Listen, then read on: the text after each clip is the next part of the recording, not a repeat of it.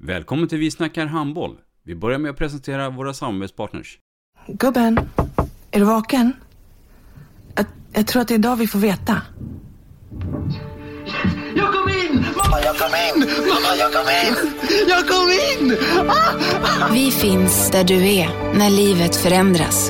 För alltid välkommen till Länsförsäkringar. Nej men, ska du ha t-shirt på dig?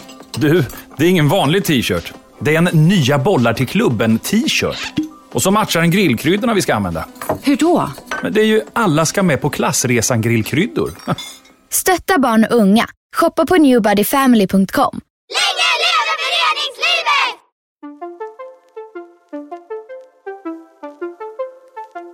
Välkommen säger vi till dig som lyssnar till den nya handbollspodden Vi snackar handboll med Robban Z och Erik Larholm. Vi snackar handboll, där du får veta alla sanningar som du inte visste att du missat. Vi snackar handboll. Idag i programmet Vi snackar handboll så vill jag påstå Erik att vi har eh, en riktig damhandbollsexpert som har varit med i många, många år och kan det mesta på sina tio fingrar. Håller du med om det? Ja, om handbollen skulle producera ett eget uppslagsverk så skulle ju det här vara skribenten. Välkommen Janne Wigren. Tack så mycket. Jan Ingmar Wigren, vem är det? Ja, det är ju ett gossebarn som föddes i Karlskrona, nere i Blekinge. Där både min då och handbollens vagga står.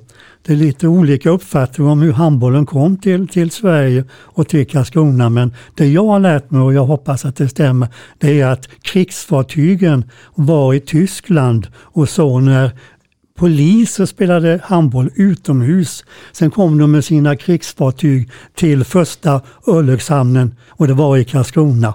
Så där tycker jag vaggan stod då. Sen spred det sig ostkusten upp till Stockholm. Även eh, vad kan man säga, väster om eh, till Göteborg. Men däremellan ligger Ystad. Så de mellanlandade i Ystad. Så Ystad är också en av de här som började med handboll tidigt. Och det vet vi hur det har gått med det. Ystad har ju två lag i högsta härserien om inte annat. Mm. Handboll, var det självklart för dig när du var som en liten pojk? Ja, handbollen var ju som man stod i Karlskrona och på gymnastiklektionerna när man gick i lärverket då, då var man 11 år uppåt. Så två av tre gymnastiktimmar ägnades handboll. Uh, gymnastiklärarna var ofta uh, äldre herrar, reservofficerare. De kom in och kollade närvaron, sen delade upp i lag och så spelade man handboll sen resten av, av lektionen där liksom två tre gånger i veckan. Han kom in sen då läraren och sa slut för idag och vi sa tack för idag. Så handboll var ju eh, mycket stort då. Alla klasser, exempel under sportlov och sånt, hade minst två lag spelade den veckan i februari månad. Mm. Men för min del så var det egentligen friidrott. Eh, IFK Karlskrona hoppade längd och sprang, löpning och så vidare. Och då sa man när friidrottssektionen var slut, nu måste ni spela handboll då. IFK Karlskrona som då låg i allsvenskan, här laget där då. Så då var vi en 12-13 eh, killar då alltså som gick över till handboll. Och jag fick av någon konstig anledning skriva upp namnen på de här 13 spelarna. Eh, och sen skulle det vara match då, fick man vara 10 spelare på den tiden. Målvakt, två backar, centerhalv, A-kedja, B-kedja. Då tog man inte ut sig själv. Utan då skrev man ju namn så var vi två, tre för mycket. Så jag blev ledare då i handboll vid 15 års ålder. Och det har jag varit mer eller mindre sedan dess, sen dess på olika sätt. Administrativt mest förstås. Så den här spelande Janne Wigren, den kommer vi aldrig veta hur bra han kunde bli? Ja, han kunde nog inte bli så bra tror jag inte. Nej. Han gjorde nog mer nytta då som administratör, lagledare och, och lite annat smått och gott. Fylla i protokoll och sånt där. Och detta är ju, ja det är ju 60 år sedan det här nu ungefär. Det har hänt lite sedan dess, vi kommer till det längre fram. Som ni hör är jag lite hes idag men hoppas att ni hör vad jag säger ändå. Ja, tack. Har du, hur många år blev det då på plan själv? Inga, ja, det blev ju mest i skolan då alltså, men det blev ju någon säsong blev det väl. Ja. Innan jag blev liksom ledare då. Och eh, det behövdes ju ledare för det var inte så många som ville åta sig det så jag satsade helt på det. Så blev jag också invald då i IFK Karlskronas eh, handbollssektion som ja, 16-17-åring. Och sen har jag varit ju i olika styrelser på olika nivåer. Ifrån klubb till distrikt till eh, SHF så att säga högsta. Mm. Ja, Fantastiskt. så är min bakgrund med handbollen. Erik, när du hör Janne så pratar han ju bland annat back. Ja. Eh, det termerna finns ju inte idag. Jo, Gör det det? ja visst. I i ett rätt så har du eh, halvbackar och backar. Ja, okej. Ja. Ja, det, är, det är rätt. Det är helt rätt. Du, Men då var det ju bara då liksom, som jag sa, målvakt, två backar, centerhalv, A och B-kedja, tio stycken bara.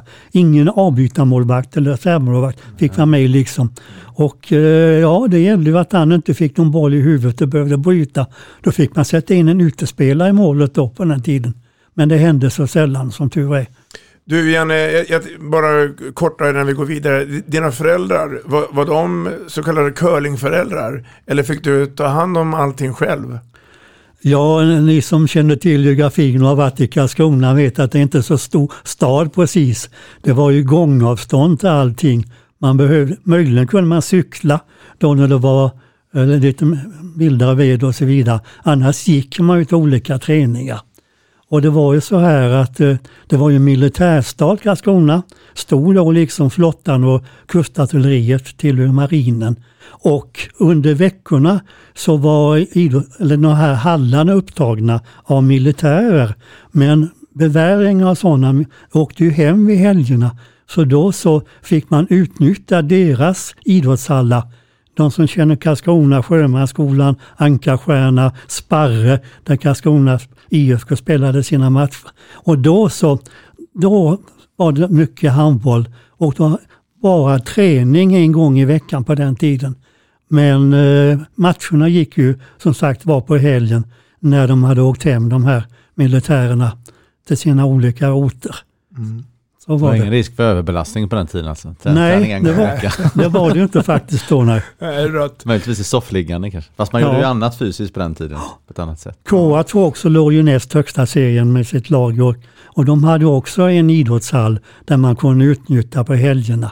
Så på så sätt så var det ju bra med, med hallar om man säger så i Karlskrona. Men med många lag också. Det var ju en tio föreningar och eh, dåvarande division 3 som idag motsvarar division 2 bestod av tio lag varav åtta var från Karlskrona.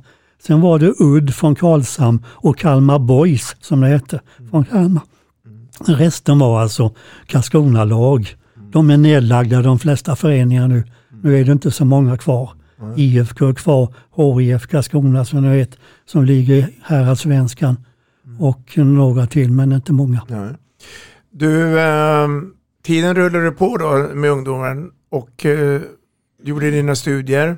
Men sen gjorde du ett val. Du flyttade till den här staden, Stockholm. Ja, innan det flyttade jag till Växjö. Mm. Och där gick jag ju lärarutbildning eh, eh, två år. Så var jag lärare i Växjö. Och då, eh, då var jag med och bildade Växjö HF. Vi gick över från Växjö bollklubb som mest sysslade med fotboll till handboll. Och där blev jag den första sekreteraren då. Samtidigt så blev jag invald i Smålands Hammarförbunds styrelse. De tyckte att det var en kille där som, ja, som eh, kunde Ordning lite, eller ordning reda kanske. Så jag blev ju dessutom ordförande så småningom i Smålands handbollförbund. Och det var ju något stort för det var ju tre stycken län. Det var Jönköpings län, Kronobergs län och Kalmar län. Och det var ju 50 lag ungefär då på den tiden. Det var det fjärde största distriktet då. Efter Stockholm, Göteborg, Skåne. Så kom Småland då. Men sen fick jag ju tjänst på Svenska Hammarförbundet 1976 och flyttade ju mer eller mindre till Stockholm då. Jag pendlade lite vid helgerna hemma först. Jag var tjänstledig som lärare först. Men jag var tvungen så småningom att säga upp den tjänsten och enbart då syssla förstås med handboll och hamnade då i Idrottens hus i Farsta. Vilken tjänst var det du eh, hade då? Eller som du fick av... Som jag lämnade. Ja. Jag var ju egentligen eh, folkskollärarutbildad, det heter ju mellanstadiet nu. Men jag jobbade på högstadiet eh, som musiklärare bland annat. Och eh, speciallärare hade en så kallad hjälpklass. Och då hade man ju alla ämnen fast det var mindre kurs och så vidare. Så den tjänsten fick jag ju lämna så småningom. Och så kom du till vilken tjänst bytte du till? Då bytte jag till utbildningskonsulent på Svenska Handbollförbundet. Allan Adolfsson som då var ordförande, han träffade mig och vi gick igenom. Och då var det Evald Fredén i Skåne egentligen som anställde mig kanske direkt. För att eh, han var ju ledare för utbildningskommittén då, han och Lasse Edvinsson. Så då var jag ju då utbildningsledare ett antal år. Sen blev jag ju tävlingskonsulent. Jag jobbade ju 15 år på Svenska Handbollförbundets kansli i Farsta, Idrottens hus. En fantastisk tid alltså, där vi blev årets förbund och allt blev vär- världsmästare och allt det. Ja, otroligt trevligt. Du, eh, nu börjar en int- intressant resa för nu träffar du lite nytt folk och eh, vänner. Och nu ska du få en hälsning här, Janne. Lyssna. Jaha, tack. Hej Janne! Vi har ju känt varandra sedan 70-talet när det blev besamt i mars 1977. Och vi har ju jobbat tillsammans som konsulenter ända sedan, i Handbollförbundet ända, ända fram till 1991. Och den här vänskapen den klickar ju direkt mellan oss och vi är ju vänner för livet. Och vi har ju haft många skratt ihop med både på dagtid och kvällstid. Och många roliga episoder och sketcher har passerat revy med glädje både för oss och för vår omgivning. Så tack Janne för alla glädjestunder tillsammans under åren och, och vår vänskap. Och den kommer att bestå hela livet. Ha det gott, hälsningar klassen. Ja, det var ju Ja. Klasse Karlsson. Vi hade som sagt var väldigt trevligt tillsammans. Berätta om honom. Ja, han kom ju från Eskilstuna och Guif. Där hans bossar också jobbade på deras kansli.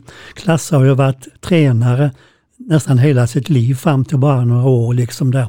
Så vi hade hemskt mycket som hände liksom, som man säger här, vi som skrattade. Det var mycket roliga grejer som hände på den tiden. Idag är det lite mer allvarligt kanske. Men man drar sig från att dra något skämt eller någon sann historia. Och vi hade ju Stig Gustafsson som chef och generalsekreteraren. Och nästan varje dag så blev det någonting roligt som man kunde skratta åt.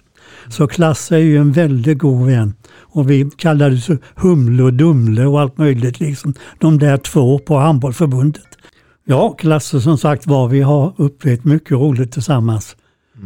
Och jag tror att vi, ja, vi fick ner det lite grann eh, handbollsmässigt där på kansliet och så vidare. Idrottens hus till lite, inte lägre nivå ska jag säga, men lite mer som man kunde ibland skämta och inte bara det var av föreliggande material och framgår. Te, eh, ja, allting sådana uttryck, alltså som Stig Gustafsson körde med skrivelse, dagtecknat, sånt där. Vi tyckte liksom att vi måste jobba med, med folkets eget språk och inte några byråkrater. Och jag tror vi lyckades med det hyggligt. Vil- Vilka mera medspelare hade du på Handbollförbundet på den tiden?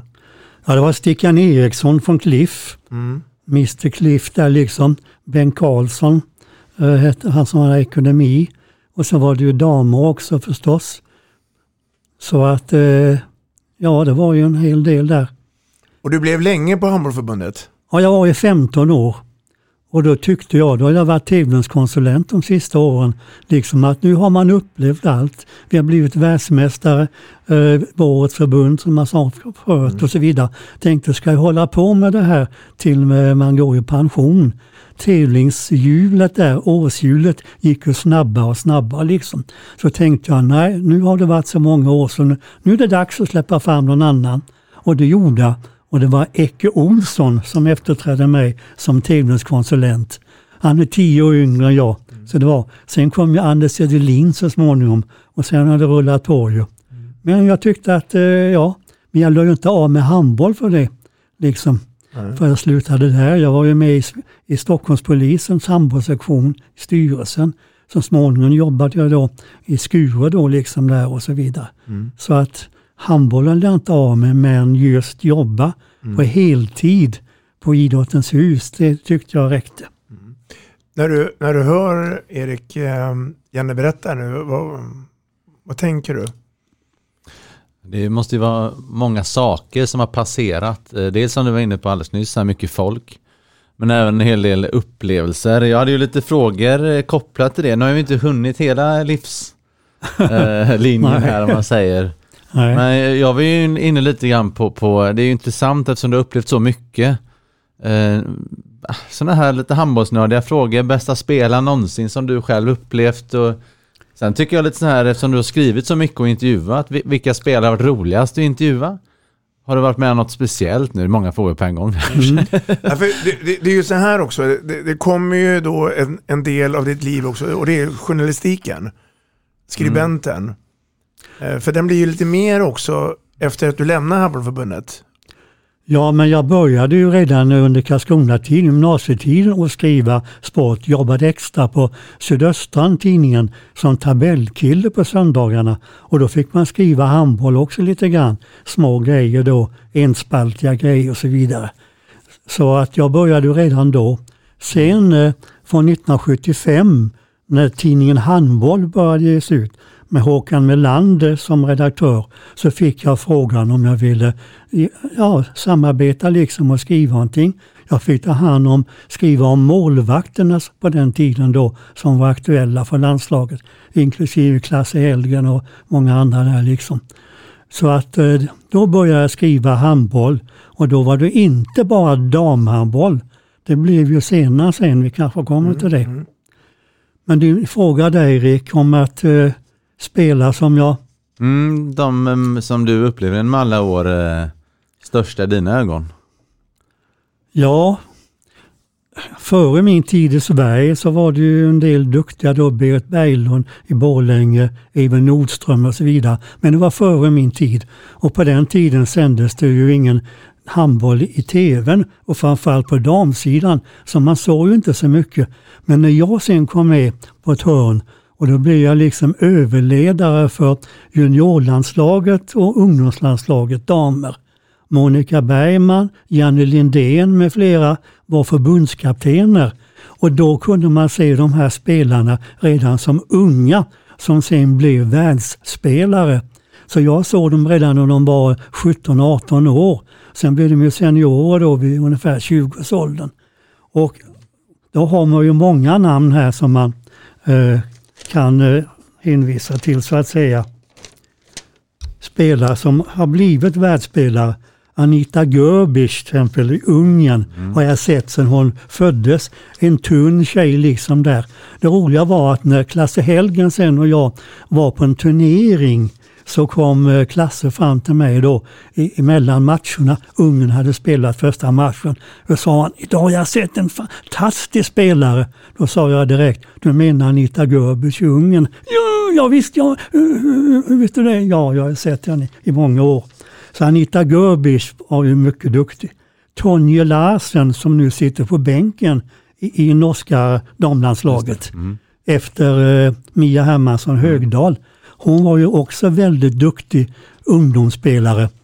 Hon såg egentligen inte ut som en handbollsspelare första gången jag såg henne. När Arne Högdahl var förbundskapten för J-landslaget. Men hon blev ju bara bättre och bättre och bättre. Eh, Anja, And, Anja Andersson är ju en spelare som många I Danmark. i Danmark... Är inte det den bästa någonsin trots allt? Är inte det? Ja. Det ja, är det ju, är klart ungerskan där, ni, hon är jag också- har ju några till här. Mia Hermansson var ju duktig. Var Katja Nyberg som kom från Finland till, eh, till polisen här i Stockholm. Och så småningom hamnade hon ju i Norge och blev ju norsk eh, medborgare där. Var spjutkastare från början. Ja, det var också jag. Duktig. Lina Olsson var ju också en tjej då, spelade i vårt landslag, kom med ung, flyttade till Norge också ju, liksom. Kersti Grini var också en väldigt duktig norsk handbollsspelare som blev en världsspelare. Och Grit Jorak, den tyska där, eh, vänsterhänta niometerspelaren, hon var ju också väldigt duktig i många år. Så vem av dessa man ska sätta som nummer ett, det är frågan det. Den jag såg först var ju Anita Görbisch. Hon är ju nästan med fortfarande. Jag tror inte hon spelar längre nu. Men eh, hon är Nej. med på ett hörn. Däremot är hon ju, hon är ju assisterande förbundskapten. Det är hon ja, i Ungern. I. Ungern ja. Jaha. Apropå då mästerskap och det, så har du varit med på det, några resor. Eh, en av de resorna kommer du få höra här. För nu får du ytterligare en hälsning. Jaha, okej, gärna det. Hej Janne! Ville bara skicka en hälsning från en av dina många vapendragare genom alla år. Från Björn Persson. Eh, jag kan säga så här. Om det finns någon som gjort den stora insatser för svensk handboll, speciellt damhandboll, så är det du Janne. Jag eh, har ju alltid insett att du varit ett riktigt orakel när, när det gäller damhandboll. Du har assisterat mig i min egenskap som presschef både här och där, VM och EM och landskamp och allt möjligt. Och det finns få i denna svenska handbollsvärld, speciellt för damerna, som kan mer om landslaget och landslagsspelare och svensk damar än Janne Wigren från Stockholm söder. Det har varit en ynnest att få jobba tillsammans med dig under alla år. Från, jag tror det första invigen, eller första gången vi, vi drabbades av varandra var VM, för herrar 1993. Och sen har vi hållit på ända till, eh, ja vad är det, 2005, 2006. Och man kan liksom inte nog eh, svara, svara för alltså, vad du har gjort för svensk damhandboll. Det finns ingen som ens kan komma i närheten av detta. Jag har ju konstaterat även när jag har hållit på med landslagsstatistiken på senare år. Och var man än är i världen under landskamper så har Janne, namnet Janne Wigren dykt upp. Du har varit överledare. Du har varit eh, vice pressansvarig. Och du, du har eh, skött protokoll och du har gjort det mesta. Och en av dina storheter som ibland kan vara lite jobbig, jobbigt är att du har en sån fruktansvärd kunskap av eh, svensk damhandboll och dess spelare. Inte nog med att du känner till spelarna. Du, du känner till spelarnas morsa, spelarnas farsa släktingar. Och det har, det har jag råkat ut för många gånger när det varit i samband med landskamper. När man har gått därifrån så ska spela, olika spelares mamma och pappa växla några ord med Janne Wigren.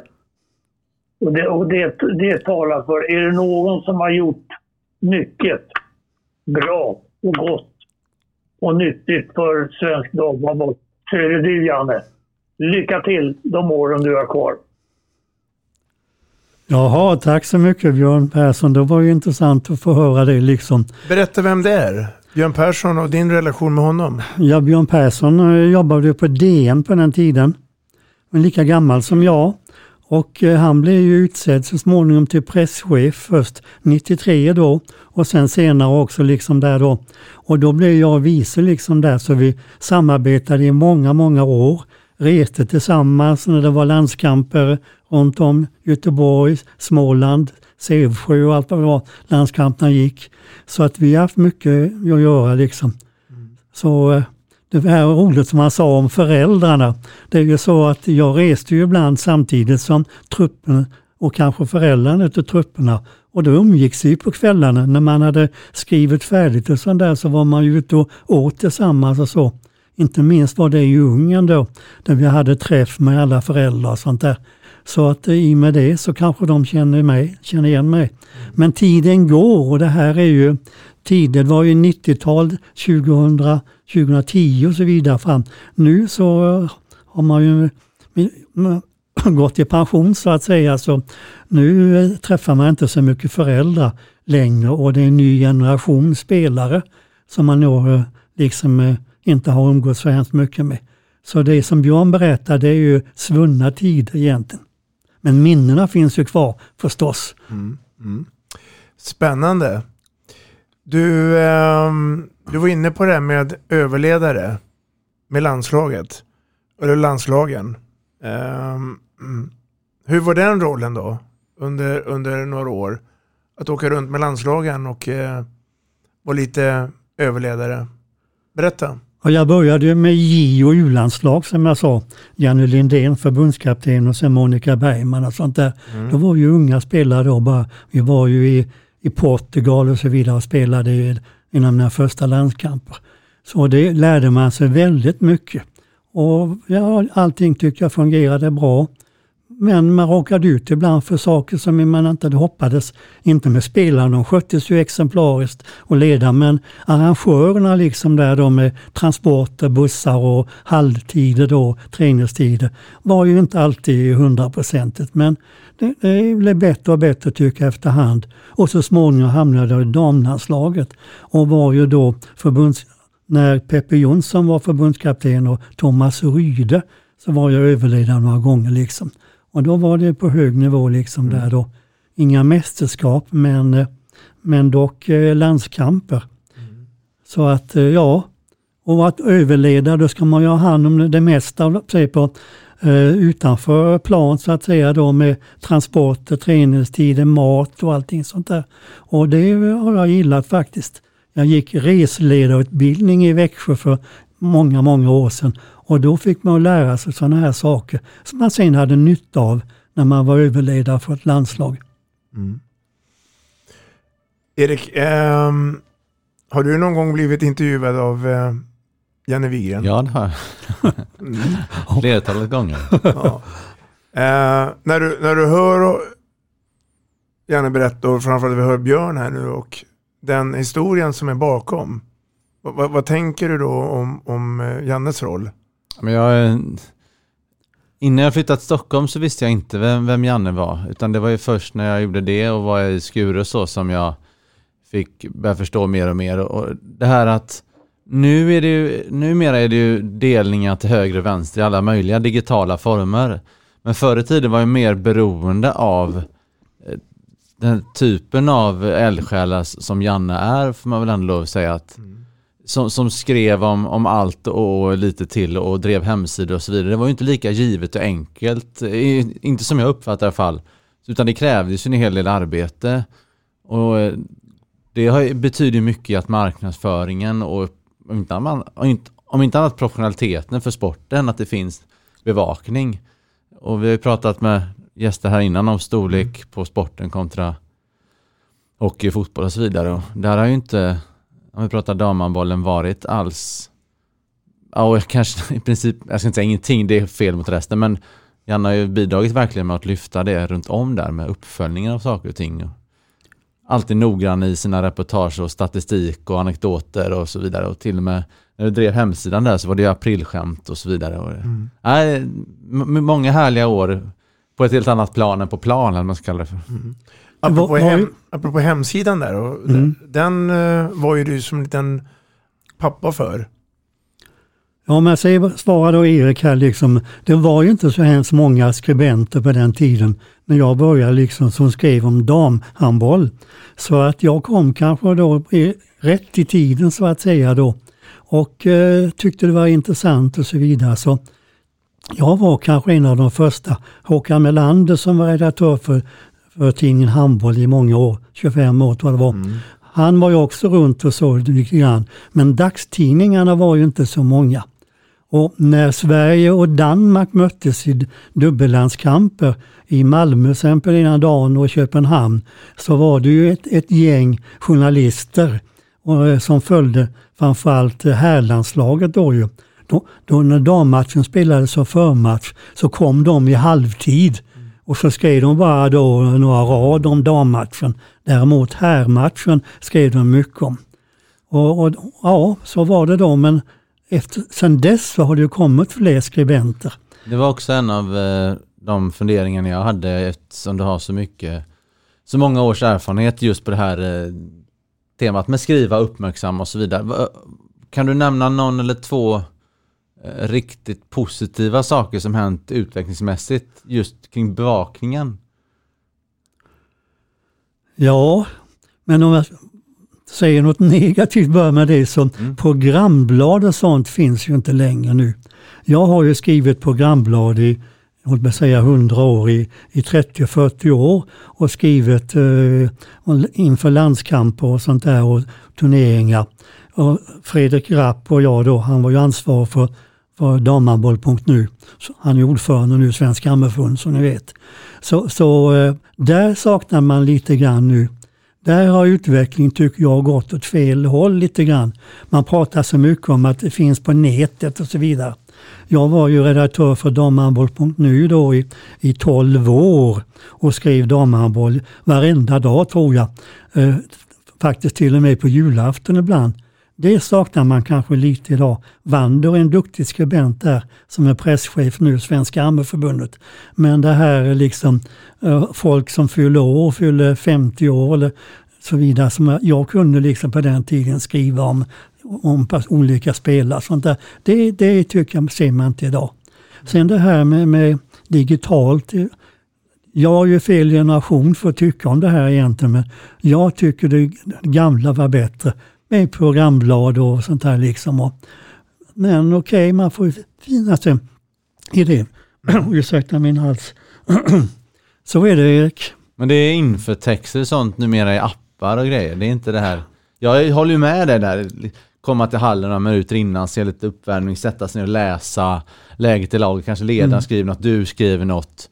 Eh, det, det kan jag sakna. Just det här att allt ska finnas i telefon. Som att man inte lägger Mm. nog tid på den.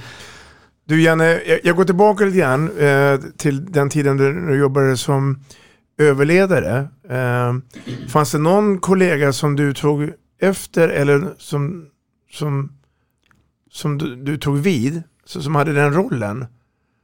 Eller hade du, åkte du runt med eh, överledarskapet på alla lagen eller hade du någon kollega där som, som Du tänker både på J och U och så vidare. ja, och A till och med också? Ja, det har ju funnits både före och efter mig förstås. Men Ja. då en tid var det mest jag. Men Ja. ta efter någon vet jag inte precis. Nej. Som jag sa förut här så lärde man sig mycket. Jag gick ju fyra terminer i Växjö. Och det hade man ju som man sa nytta av. Vi, vi pausar där. Det kommer en hälsning till dig. Får vi se om du eh, Jaha. hänger med i matchen. Ja, okej. Hej Janne! Först vill jag tacka dig för min hälsning på min födelsedag. Du och jag har ju jobbat mycket med damhandbollen och följts åt genom många, många år. Och det är alltid roligt att träffa dig. Ett tag så hade ju du och jag lite rekord i hur många VM för damer i följd vi, vi hade sett. Nu gick jag väl lite om det, men du har väl tagit igen det på sluttampen när inte jag varit med. Men jag önskar dig all lycka. Fortsätt jobba för damhandbollen. Hej! Jaha, jag skulle precis säga det. Mycket bra, Sen i Karin. damlandslaget så var det ju Karin Nilsson Gren som efterträdde mig så att säga som överledare. Men jag åkte ju med då liksom för att skriva om de här mästerskapen så där. Så vi umgicks så mycket. Och Karin Nilsson Gren har ju också gjort mycket för damhandbollen. Och vi med på hög nivå där i UF och så vidare. Så att det var kul att höra hennes stämma. Det var länge sedan jag pratade med henne nu. Ska vi då prata lite damlandslag? Mina herrar. Med åren. Och framgångar och motgångar. Du har ju varit med på många mästerskap Janne. Ja, hon Ta sa ju... oss igenom det här nu. Karin sa ju att vi tävlade om, och det gjorde vi kanske inte, men liksom, jag såg nio AVM damer i sträck. Nio stycken. Sen missade jag den tionde liksom där och sen dess har det varit. Men jag var i Frankrike för ett par år sedan och i Brasilien också. Men Karin Nilsson Gren har nog sett minst lika många, men hon har ju avgått. Hon är ju i, i, i, Hur ser utvecklingen ut där eh, med, om vi säger, så långt du kan minnas tillbaka i tiden fram tills idag med just VM-arrangemangen och antal lag och hela upplevelsen? Ja, antal lag har ju ökat efterhand ju. Det var väl 16 lag egentligen på den tiden också. Men i OS 1988, som jag sa, sex lag var med i OS-turnering på damsidan och enkelserie. Idag är det väl är det 12 lag är det nu, ja. det har ökat med, Och med dubbelt. Ja. Och det är inte enkelserie, så på säga det, Nej. det är ju gruppindelning. Det har ändrat lite grann sen dess ju. Har det blivit bättre tycker du? Eller skulle det vara kvar sex Ja, alltså då, det är ju fler nationer idag. Mm. Och i och med att östblocket är delat upp sig i olika så är det ju många, och Afrika har ju kommit och så vidare. Asien har ju mer idag. Eh, Sydamerika har väl också en Ja, Argentina, klart Brasilien och några sådana här. Uruguay och allt vad det heter. Så att eh, det är nog bara bra liksom. Handbollen måste ju spridas om det ska kunna utvecklas. Och tyvärr så såg vi ju nu, jag var i Spanien då för ett par veckor sedan, de här katastrofresultaten när Sverige spelade. Det är ju inte kul att se. Så var det ju inte förr i tiden när det inte var så många lag. Då var det ju duktiga lag nästan allihop. Idag är det så kallade blåbärslag en del ju. Förlorar med 30-40 mål och det är ju inte bra. Men annars så tycker jag vi går åt rätt håll. Spelmässigt har det blivit bättre också. Du kan ju mycket om det, Erik här. Damerna till exempel där på plan liksom där försvarsspelet mycket bättre då. Målvaktsspel har varit bra i alla tider. Och anfallsspelet där, kantavslut och allting som jag sett har utvecklats också, tycker jag. Tyvärr så, eh, du pratade lite innan här att något som, som damhandbollen måste finna positivt idag jämfört med förr, av, att döma av det du pratade om innan, det är ju mer och mer jämställt utan att det är utan att det är bra nog, men det är mycket, mycket bättre. Förr i tiden lät det ju som att det var ja, mer eller mindre ett skämt hur förutsättningarna var i skillnader.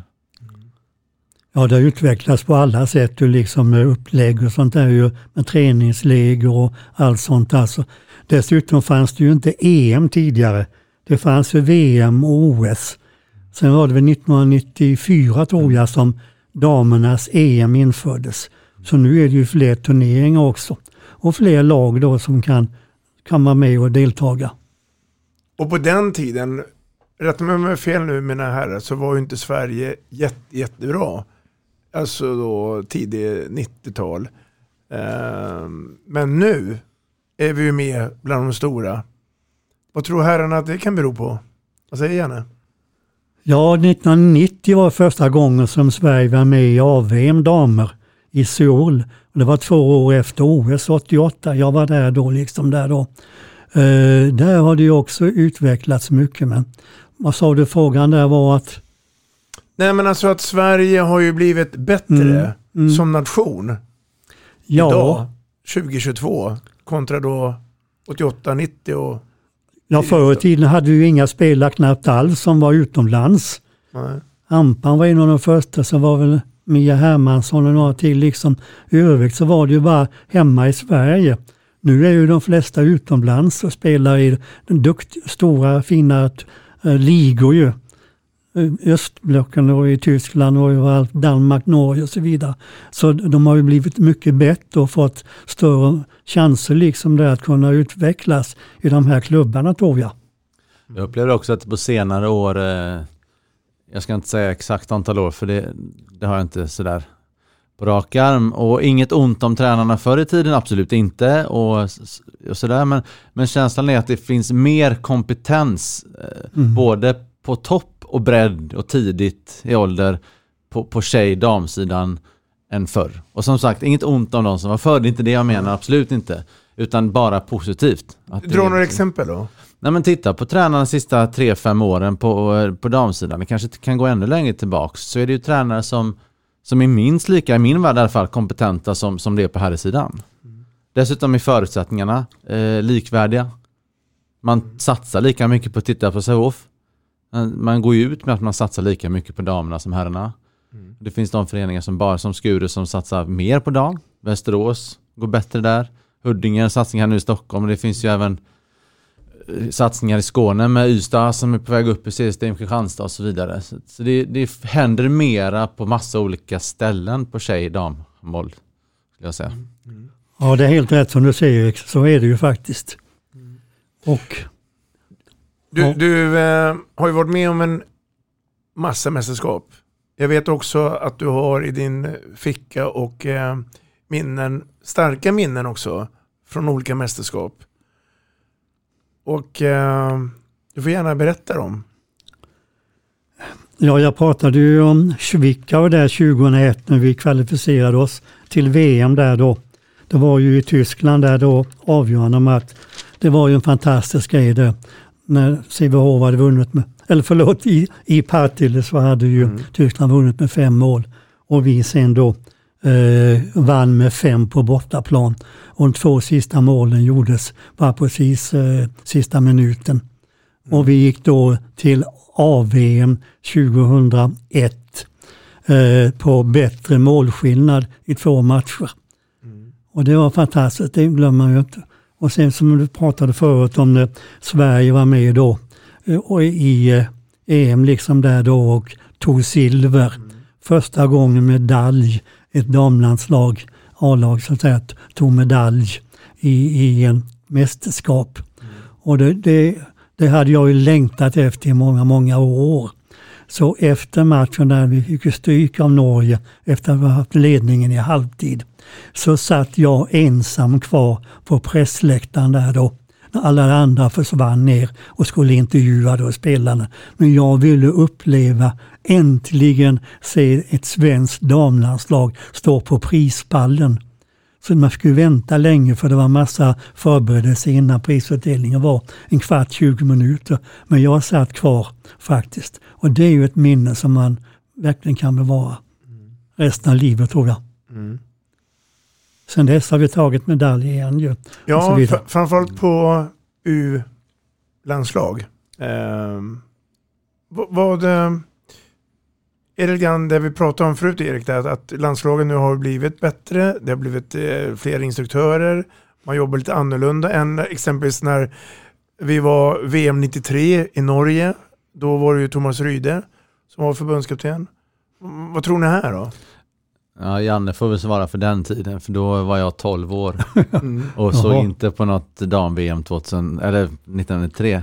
Men sista 20 åren, 25, så kan jag betydligt mera. Och det, jag har upplevt att det är fler bra spelare som kommer fram varje år på tjejsidan. De är bättre skolade, de är bredare i sitt register. De, de tjejer är bättre och bättre på att spela handboll. Mm. Jag vill inte hänga ut från förr i tiden att de var dåliga, men det är jättemånga bra spelare sista åren. Och det är klart att det på något skapar ett bättre landslag och fler bra klubblag och så vidare. Det är ju mer träningsläge och förberedelse idag inför sådana här turneringar än det var på den tiden. Mm. Så att det är som du säger Erik, att det har ju utvecklats där också. Och det kan vara anledningen då till, till att eh, spelarna blivit bättre och framgångarna har kommit mer idag än för 30 år sedan. Mm. Du, eh, du har ju träffat många folk och mycket, många ledare. Och om vi tar damlandslagen, från starten i Seoul fram till idag så har du förmodligen träffat alla förbundskaptener på ett eller annat sätt. En av dem får du höra här. Jaha. Det är en hälsning. Oj, spännande. Ja, Janne Wigren är ju en person som jag har känt i många, många år. Han var ju ledare här i Växjö handbollsföreningen, satt i styrelsen. Och man var ju en sån här verkligen från gräsrotsnivå och kunde allt och speciellt på damhandboll. Och när jag blev sen förbundskapten och började jobba även med U-landslaget och så, så var ju Janne en, en stor ledare för man fick lära sig mycket vad han kände till om historia på damsidan. Så, och vi åkte ju runt han och jag och tittade på matcher och var på olika mästerskap. Och kontakten har vi behållit. Han, eh, Eh, för det är en sån gedigen, härlig människa och brinner för handbollen. Ja. Jaha, Peppe Jonsson. Ja, Peppe och jag som jag sa här, vi reste tillsammans mycket U, UVM och sånt där liksom runt om i Europa var det väl liksom. Och i Sverige sen också så kom ju Peppe dessutom på damsidan. Mm. Damlandslaget liksom där då. Och då var jag med och skrev och sånt där också. Så vi har ju umgåtts privat också mycket sedan många år tillbaka. Som jag sa 1972 var jag med och bildade Växjö HF och Peppe Jonsson kom. Han var ju Växjöbo från början men gick på GUH i Stockholm och så vidare och sen så hamnade han i Lugi i rätt många år. Men så värvade vi honom till Växjö. Och det var ju ett lyft för handbollen totalt sett i Växjö liksom när Peppe Jonsson kom hem så att säga då och förstärkte laget där. Sen har han ju haft många fina år som tränare också. Svenska juniormästare blev ju Växjö HF med många spelare där med Vanga och, och ja, många. Jonas Kjellman, Lasse. Karlsson, Mm. Johan. Gren, Ja. Torbjörn Jakobsson i mål. Ja, Han, eh, hans son spelar ju också, han spelar ju fotboll sen. ja. ja Vi mötte dem minns jag, det är samma Mm. årgång som jag själv är. och då var Peppe för, tränare för de här då ju. Ja. Och Peppe var, var ju också en sväng tillsammans med Thomas Ryde och delade Mm. på ledarskapet då. Om vi tar, pratar då modernt nu, A-landslaget. Jag tänker nu på de senaste två mästerskapen, OS och VM. Eh, så är vi framme i kanten och vi, och vi spelar om medaljerna. Och det är Thomas Axnér som är the boss. Om du jämför Thomas Axnér, Janne, med de föregångarna.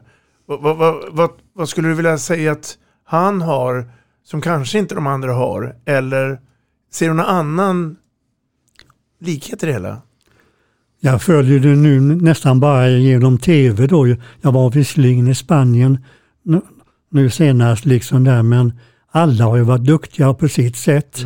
Är, ju- man kan inte säga att den ene är bättre än den andra men eh, de har sagts ner nu har vi en bra trupp som, som har lyckats och det kanske lite grann är hans, hans eh, förtjänst, det vet jag inte.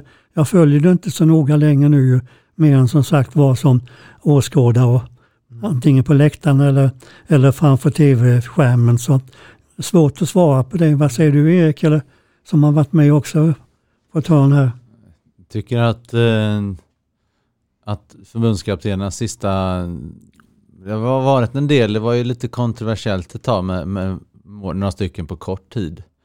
Men sen kom Signell in som hade Sofs framgång med Sof där och, och gjorde vissa saker jättebra som kanske inte gjorts innan. Och dessförinnan så var Per Johansson med när det gick så bra EM och satte verkligen avtryck framförallt i liksom attityd och eh, vi kan slå alla bitar och försvarsspelet som jag tycker än idag lever kvar och förhoppningsvis alltid kommer leva kvar. Medan Thomas, eh, som du säger, har en bra grupp och eh, verkar göra ett bra jobb med att liksom få folk att trivas och också tron på det och, rollerna och sådär. Så jag, jag tycker att det har varit mycket bra sista många år, som du också var inne på, alltså att alla har gjort bidragit med dem är, är bra på. Jag tycker det är bra som jag är nu. Jag tycker inte att det är supermycket bättre än innan, beroende på att det var rätt bra innan också. Ja.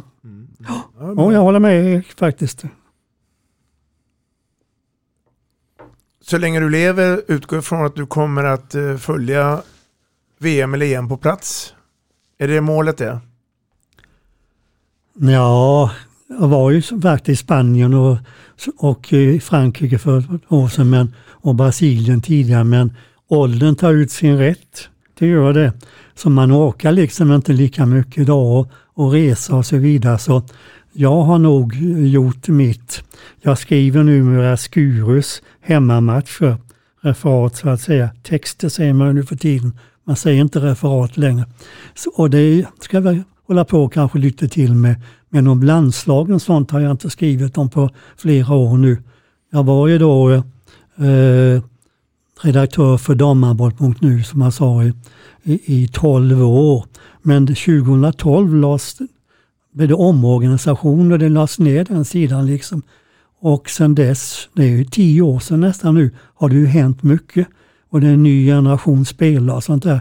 Då kunde jag ju de flesta namnen då, liksom föräldrarna som, som Björn sa också, Persson här.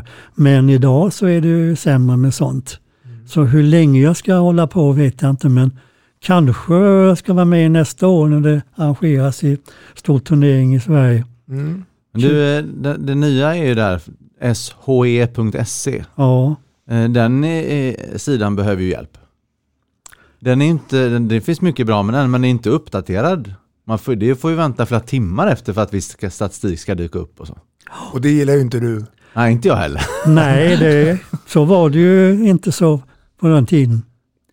Och sen en annan, Handbollboken som jag var redaktör för här i 17 år tillsammans med Du vet du vem det är? Mm. Namnet? Som är eh, grunden till det. Nej, som har varit med jobbat med mig. Ja, det är ju våran gäst. Ja, men Irene Ek Irene och jag, Ek, ja, Irene. Ek jobbade rätt, jag tillsammans med i många, många år. Medarbetare på Handbollsförbundet. Mm. Och där var jag redaktör då och hon, hjälpt, hon var ju underbar att jobba ihop med. Men hon gick i pension och så la man ner då handbollboken. Och nu ska det vara på nätet som jag säger här då. Och det tycker jag är ett steg bakåt faktiskt. Men det är fel generation som jag tillhör och tycker ju annorlunda. Se om det finns någon arvtagare till, till Janne. Ja. Men det är, det är Skure du kör med idag, du skriver texter Ja, jag följer dem och det är ju lätt att skriva i dur. Jag skrev också eh, eh, GT Söders matcher för två år sedan. Alla hemmamatcher åtminstone. Och de vann ju knappt en enda match, de kom ju sist. Och ligger sist nu också, så jag avsåg med det. Då fick man ju skriva, prata om moll ska man inte säga, men försöka hitta någon vinkling. Någon, liksom, för, ja, men ni skriver om Skuru som har gjort nu då ett par år och senast nu då i fjol när de blev både seriesegare och svenska mästare, då är det ju mycket lättare att skriva faktiskt då. Skriva i jag Ja, precis. Så- Apropå Skure då, och eh, eh, hemmaligan och det och eh, Champions League. När får vi se, tror ni, Skure ute på den internationella marknaden? Ja, de har ju varit ute några gånger eh, och inte klarat sig så bra i och för sig. Nu hade de ju chansen här som svenska mästare att få spela i, som Sveriges representant i högsta ligan. Högsta där, lig. Men eh, det blev ju inte så. Ekonomin, det, Det kostar för mycket. Det är väl den stora saken. Skure gör ju jättemycket bra saker för tjejer, utbildar och kompetenta tränare och och uppenbarligen alltså slås, vinna SM-guld och så. Men den stora grejen för dem det är ju att, att kunna eh, alltid spela det man kvalificerar sig för. Det är ju deras definitivt alltså, Mm. nästa steg. Skulle jag säga i alla fall. Skure vann ju i fjol SM-guld. Vinner man 21-22 säsongen? Ja, de ledde ju obesegrade serien fram till eh, någon vecka sedan här då. När de fick stryk borta mot Skövde. Sen har ju då Sävehof gått förbi på bättre målskillnad. De möts ju i sista omgången. Och då kan det avgöras. Men går det att tippa? Alltså, det, det är så svårt att tippa med tanke på att går vi in i ett slutspel där fortfarande corona gör sig påmint, då är det ju plötsligt ett halvt lotto. Mm. Men utifrån att trupperna är hela så var det ju kul att höra en gissning från din sida. Ja, det är svårt att säga men man hoppas, eftersom jag skriver om Skuru så hoppas man på Skuru. Men då kanske att i längden så har Sävehof ett lite bättre lag. Kanske fler spelare på alla positioner. Kanske Skura har en väldigt bra första uppställning och lite till men Sävehof har nog två uppställningar på sig. Så att det kan bli Sävehof kanske. Vi får Och se. Ser ni någon outsider? Nej. Ja, Tråkigt. de slår ju varandra nästan de här lagen. Någon som har tappat sen i fjol det är ju H65 Hör ju liksom. Mm. De ligger ju lite sämre ner och jag trodde Esta Västerås skulle vara lite bättre. De har väl börjat vinna lite grann nu alltså men Önnered tycker jag nu, eh, har tagit sig lite grann. De ligger väl fyra när vi pratar om det här idag. Liksom, och det är ju kul liksom att, att ett Göteborgslag förutom Sävehof kan göra sig gällande så att säga då. Mm. Så ja, Jan Wigren, vi vet alla att du är en gammal musiklärare. Kan det vara så att vi har sån tur här i Vi snackar handboll att vi kan få några sekunders starkt minne när det gäller instrument? Så är du redo så får du eh, börja när du vill. ja du tänker nog på att spela lufttrombon. Och det har jag inte gjort sedan eh, Ralf Lundberg fyllde 70 år. Och det är väl nu två år sedan. Så att eh, jag är så hes idag så egentligen skulle jag avstå men ett litet smakprov. Jag kan bara några takter, men det låter ju inte som det borde göra och kanske har gjort. Och innan då Janne börjar och spelar så vill vi också härifrån Vi snackar handboll tacka både Erik och framförallt dig Janne att du ville vara med här. Så att här får vi höra Janne Wigren. Ja, det blir några få takter på Feelings då, som är en tjusig låt med många harmoner, äh, harmoniska.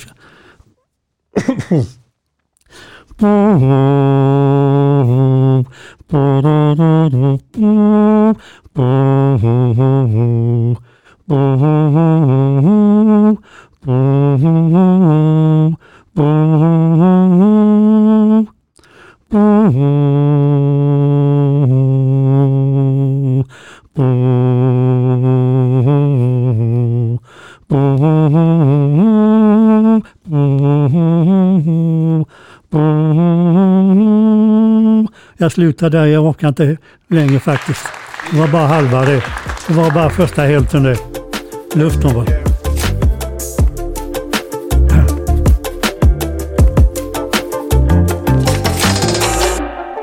Vi snackar handboll, där du får veta alla sanningar som du inte visste att du missat.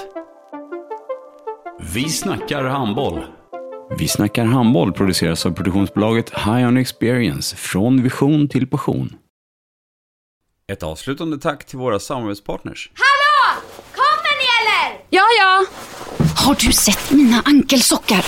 De här? Nej, nej, jag menar skridskoslip till juniorlaget Ankelsockarna. Ja, men kolla bredvid träningsläger med handbollstjejerna-t-shirtarna.